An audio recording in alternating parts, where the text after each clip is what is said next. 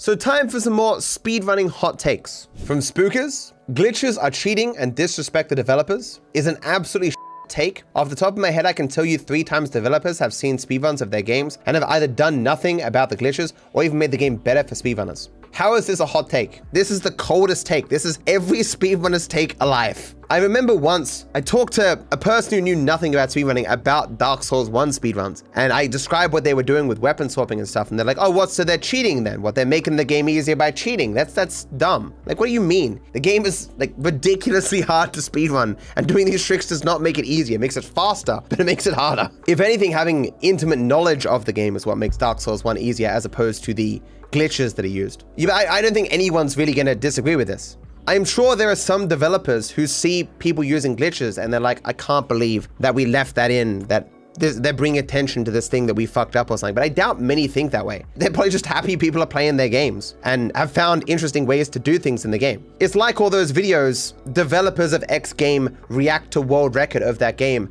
And the developer always, always like, oh, that's super cool. They can do that. I didn't know about this. This is sick. A form of reaction content I am totally okay with because the developers did all the work to make that content in the first place, and therefore reacting to it is fine because they're not stealing from someone else. They're kind of stealing from themselves in a way. And obviously, the phrasing is incorrect, but you get the idea. They did all the work to make that content and therefore have every right to use it and, and react to it as much as they please. But yeah, so I obviously agree with this, but I don't I don't think there's any speedrunners who wouldn't agree with this.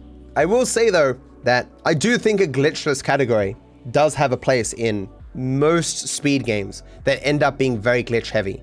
Because there is a certain art to playing the game in a sort of intended way, but as optimally as you possibly can within the rules or the intended way the developers expected us to play. Although certainly divining the intention of the developers is some, sometimes hard and is often arbitrarily defined by the runners themselves who are just trying to make a more interesting speedrun without all the glitch heaviness. Like you find any glitchless category of a speedrun, and you'll find it does have things that arguably could be called glitches. But all those categories are more just about making it entertaining speedrun. This one by Hazelnut. Speedrunning a game with like no runs is infinitely more fun than playing a game with like a billion. If you're a person who finds joy in having a problem and then solving it yourself, that is totally true. In the same way that when I play puzzle games or when I'm first starting to play a game, I don't like people to tell me shit. I want to figure it out for myself. I want to find a way to improve, find the optimal strategies myself, and then implement them. If you start playing a speedrun where there's endless different runs already done, there's a optimized world record, there's a way of playing, you've got to learn so much stuff before you ever get to a point that you can really start innovating. You've got to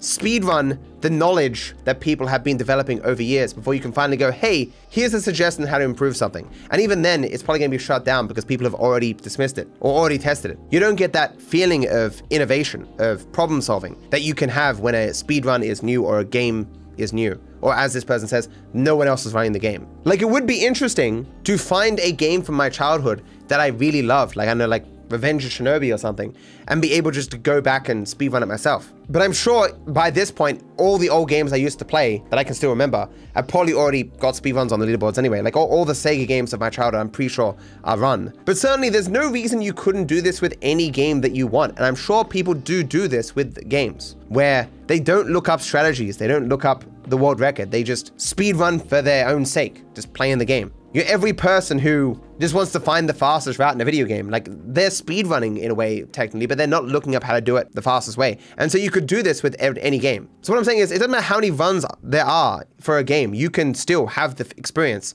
of playing the game as if there were no runs, right? From Blue Harvey, real-time attack speedrun categories over 12 hours without a natural break that's at least three minutes should allow pausing by community rules, i.e. allow to make it time attack instead of real-time attack pause getting cut out of the time, I guess. So it'll be up to the community how long you can take a break and how you would have to shot. In the case of GTA 5, even when 100% was around 11 hours, like at, at times it was over 12 in the very early days, there was always natural breaks in the run. A variety of them, like you, you could list like, I think like six of them where you'd have at least a minute to like go to the bathroom or something. Sometimes I think like Eye in the Sky, I think was like a minute and a half or something. You just sat there and did nothing. But certainly over time, as things got more optimal, you lost bathroom breaks. I remember like a strategy being uh, announced and then discovered to be faster. And the first thing someone said was like, oh, no, we're losing that bathroom break. Shit. 100% now being at like 10 hours, that may not sound much shorter than 12 hours, but trust me, it is. 10 is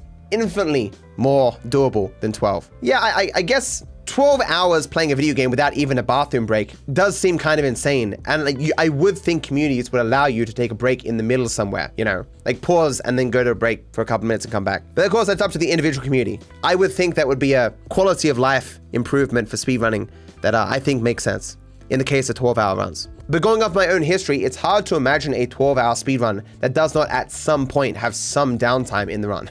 From No Life VV, Leaderboards are overrated and aren't as important as people make them out to be. I mean, what you find important is, is subjective to you, right? If you want to see your name up in lights on the leaderboards, and that's your goal, that's what you want. That's it, it's not unimportant because no life doesn't agree or doesn't care about such things and finds satisfaction in achieving them. And certainly when it comes to content creation, having the world record in a popular speedrun does get you some notice, at least compared to, you know, the lower levels of Twitch and YouTube where you're getting no notice at all. I know of people in my early days of being a speedrunner that found my channel through speedrun.com, looking up what the world record was and being like, oh, Dark Viper AU has the world record, and they watch. In the same way, I heard people say that they found Torix, who also had world record as we traded back and forth back then, found his stream through speedrun.com. When you're small, having any amount of notice is very important. And so that being on top of the leaderboards is an important aspect of that. But certainly, in terms of speedrunning for your own satisfaction, if you're not getting sweaty and grinding for world record, then the leaderboard probably doesn't matter all that much. Whether you're fifth or sixth can only really matter to you because no one else really cares. I wouldn't say no one else, but certainly it's more the people in the speedrunning community can acknowledge your skill and care about your placement, as opposed to the general public. Without leaderboards, there wouldn't really be competition. I mean, you'd suspect there would still be competition. It would just be smaller. People have been competing in video games without formalized official leaderboards or speedrun.com or what have you. But certainly having who you're competing against in a easily consumable format on a website does inspire people to be like, I'm gonna beat that guy, or to know what you're fighting against, you know? So I agree, it likely does inspire competition. Although certainly it could stifle it as well, seeing times that are so impossible to beat and being like, I can't be fucked.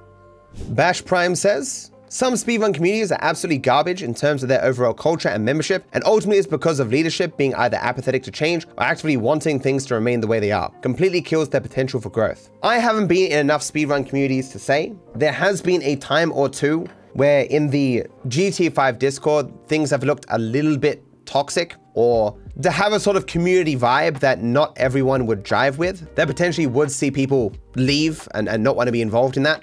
I think that's kind of overall unavoidable in a way. It's kind of like when you're a small streamer, you don't really want to be like banning people left, right, and center. You want to you want to be as open as you possibly can for people so you can build up your audience, get those few viewers because you're getting so little attention that you you can't afford to push people away. With speedruns, it, it kind of is the same way. Where if you're getting people coming in wanting to speedrun, you don't want to push them away because that can just kill a community it can kill the run. And as well, it's not like you can just say, yo, stop speedrunning the game. Fuck you, go away, you know? Your ability to cultivate and change the community of the speedrun is obviously very limited because you can't stop people from running the game. If a person is toxic as fuck, but they have good runs and find good strategies, well, people have to interact with them, you know? It's not like being a streamer where once you reach a certain size, you can cultivate your audience. Like this person's toxic, saying things I don't like, Get out of here. I'm not trying to cultivate that kind of community here. You can remove disruptive people for the benefit of the 99.999% of people.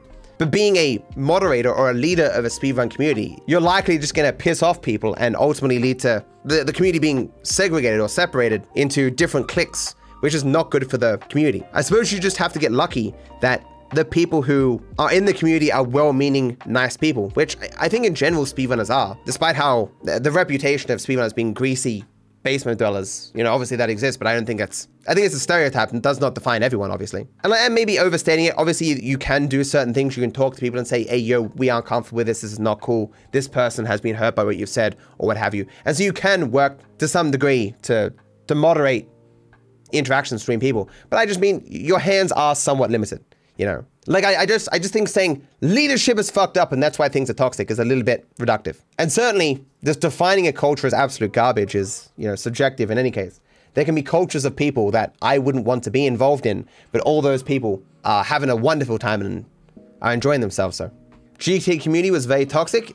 There were certainly quite a few really toxic people in the early days of when I was speedrunning Rydog being chief among them, to the degree that he lied to the speedrun.com moderators, got everyone kicked off the leaderboards. And there was a very panicked couple of days trying to undo all this. And then when he lost his power, because uh, he got voted out because no one liked him, he, he removed all his runs from the leaderboards. That kind of toxicity obviously existed. And a part of the reason why the GTA 5 speedrun Discord was made was to get away from some of the toxicity in the collective GTA community Discord, where all, like at one point in time, all of these speedruns of GTA from I know GTA 1 to GTA 5 were all in one Discord until GTA 5 broke away. Because I own that Discord, I made it, but obviously I don't control it in the way that an owner would. It's it's up to the community and stuff. So yeah, I, I say there was a lot of toxicity there, and it ultimately led to a breakaway in a way.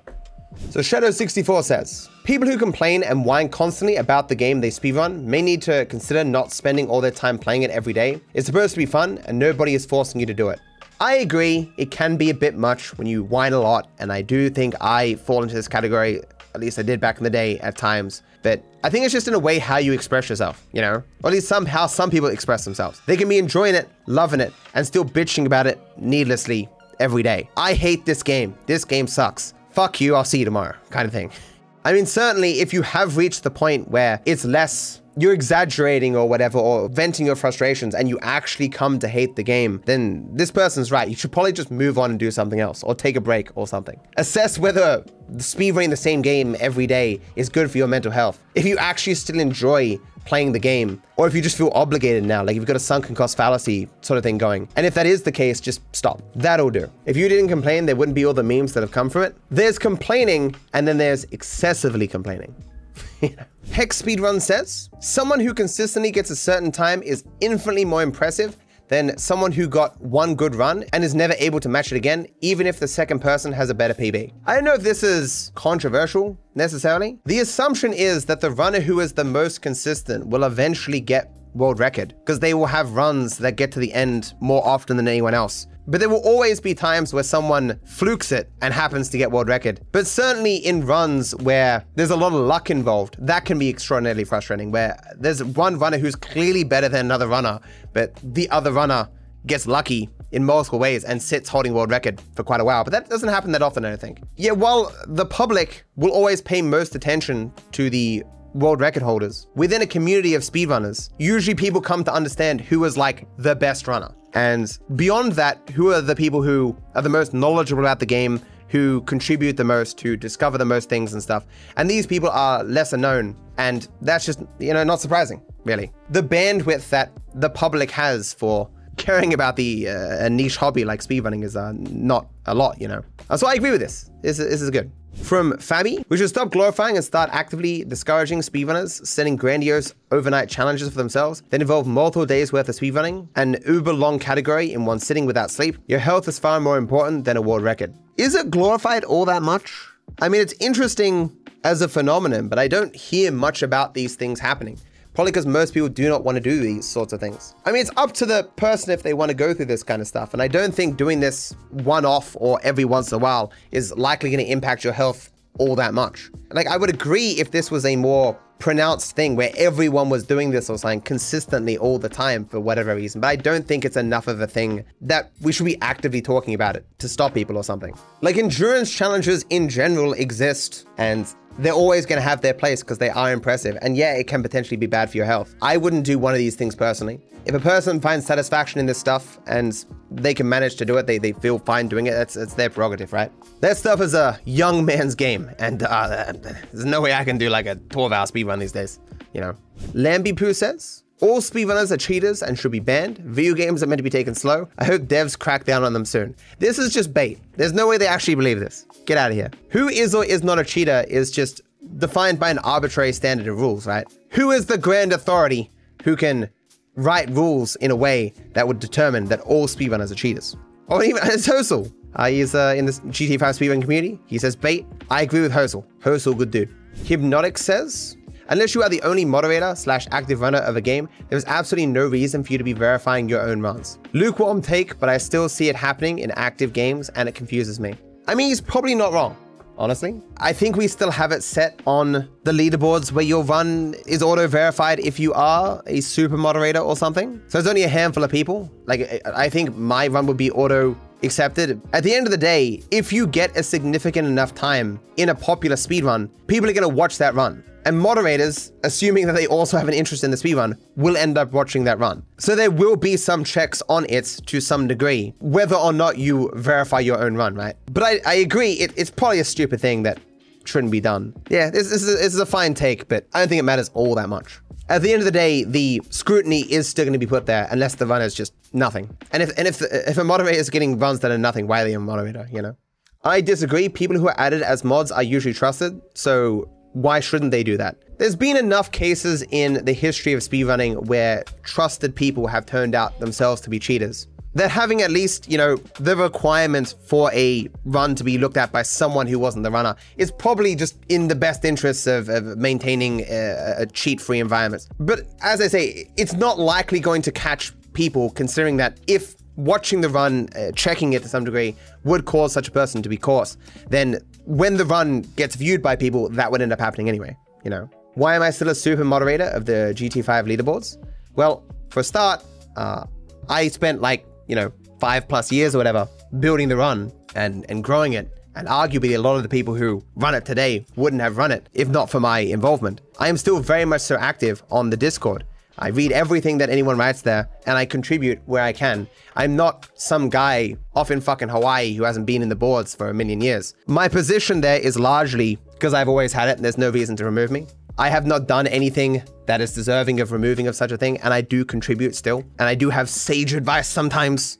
A part of me is like, I can trust myself to act in the best interests of other people and not be interested in power for power's sake or to brutally shove my opinion down people's throats, but I uh, can't necessarily trust other people with that. Sure, the other moderators are good people and all that stuff, but I mean, just as a final line of defense against some tyranny, I like to be there. Blue Imp says, World records are worth jack shit. Leaderboards are the cancer of speedrunning, and speedrunning is not and never will be an actual esport. This has to be bait, right?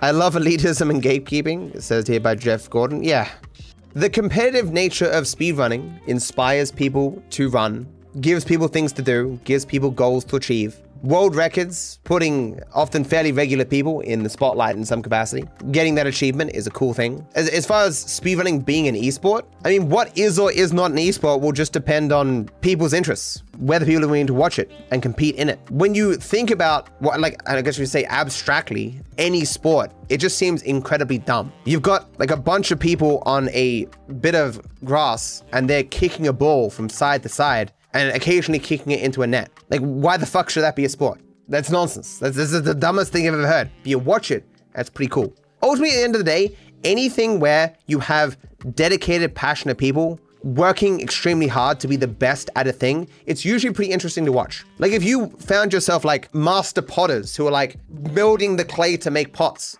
interesting. Might want to do that yourself, might have no interest in it in any other context, but you found like a competition of people doing that, interesting to watch. As I'm not saying like there's some inherent aspect of speedrunning that makes it sensible for an esport. I just mean that it could be one if people wanted it to be, you know. June says, people who discover skips that skip a colossally huge amount of the game ruin speedruns. There's a glitchy sweet spot that gets ruined by these. Elden Ring, wrong warps,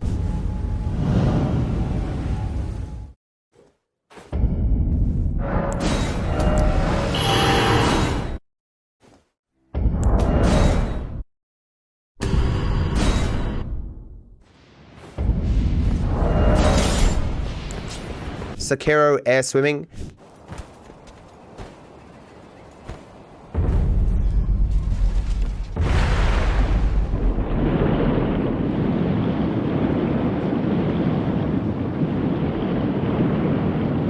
That long ass running section in Dark Souls 3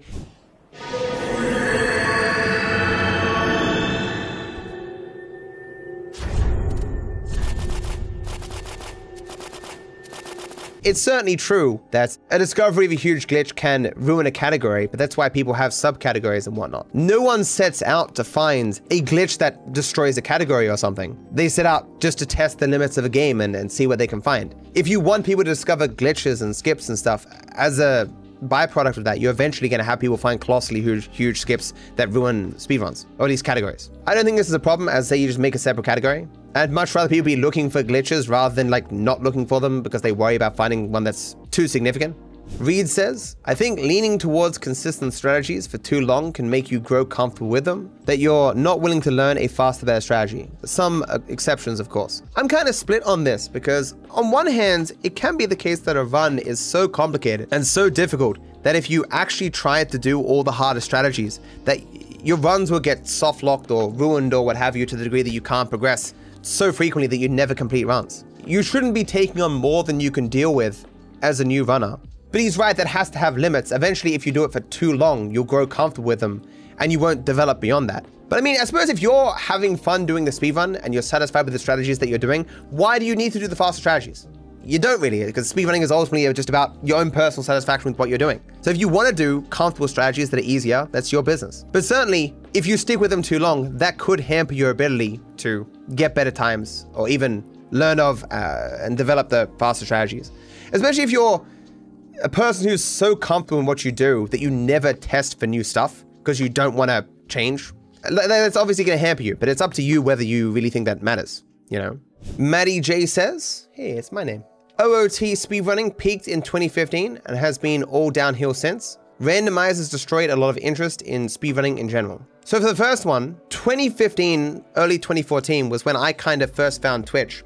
And this was during a period where really the only popular speed games were OOT and Super Mario 64. There were other games that were run, of course, but these were the two that like everyone knew, getting big numbers and stuff. And I was there when now Narcissa Wright, she was doing a run and she got like the time to end all times. It was the greatest run with the current strats. I remember exactly where I was. I was somewhat drunk in the parking lot of the Star Casino, and I was just chilling, and I saw that they were running. Whether they were, whether I was watching an old video, like that had just come out, or I was watching it live, I can't remember. But I remember being so hyped watching it. I was just like, yes, perfect. That is the, that's probably the most hyped I've ever been for a speed run ever, because it was just. It, it built up so long, and I've been watching the run for so long, getting it to that exact time. What was it, like 1830 or something? Yeah, I think it was this one. Zelda Ocarina of Time speedrun in 1810 by Cosmo. This was nine years ago. Was that the peak? I mean, it's the peak of when I followed it, and I think relative to all other speedruns, it was just so far ahead in terms of popularity. And then, like, you can look up world record histories of Ocarina of Time, and different strategies at various different times made the the any percent category like dead and boring to play and stuff. But certainly I haven't kept up with Ocarina of, speed, Ocarina of Time speedrunning in a, in a very long time. So for me at least, that first part holds true. This second part, randomizers destroyed a lot of interest in speedrunning in general. I about destroyed interest necessarily, but as I say, challenge runs are just fun. Speedrunning is just one form of challenge run. If you enjoy speedrunning, you'd probably enjoy challenge runs in general, especially because challenge runs can often be a lot less sweaty. You know, you don't have to worry about every single frame that you're getting everything perfect or whatever. You just try to achieve a particular goal, and once you've achieved it, you're done with it. Randomizers are just fun, especially if you're somewhat over the game that you've played for a long time. You can just slap on a randomizer and everything's different. You can have the game that you love and the controls that you've developed an, uh, an intricate understanding for, and you can apply it to a new scenario. Like ROM hacks for Super Mario 64, including whole new content, have existed forever, and yet Super Mario 64 speedrunning has always been very popular and a prestigious thing. So I don't think the existence of these mods destroys a lot of the interest in speedrunning, but I think it exists alongside it comfortably. Stop! Now that I have your attention, hit the like and subscribe button. Thank you. I wish you all the best.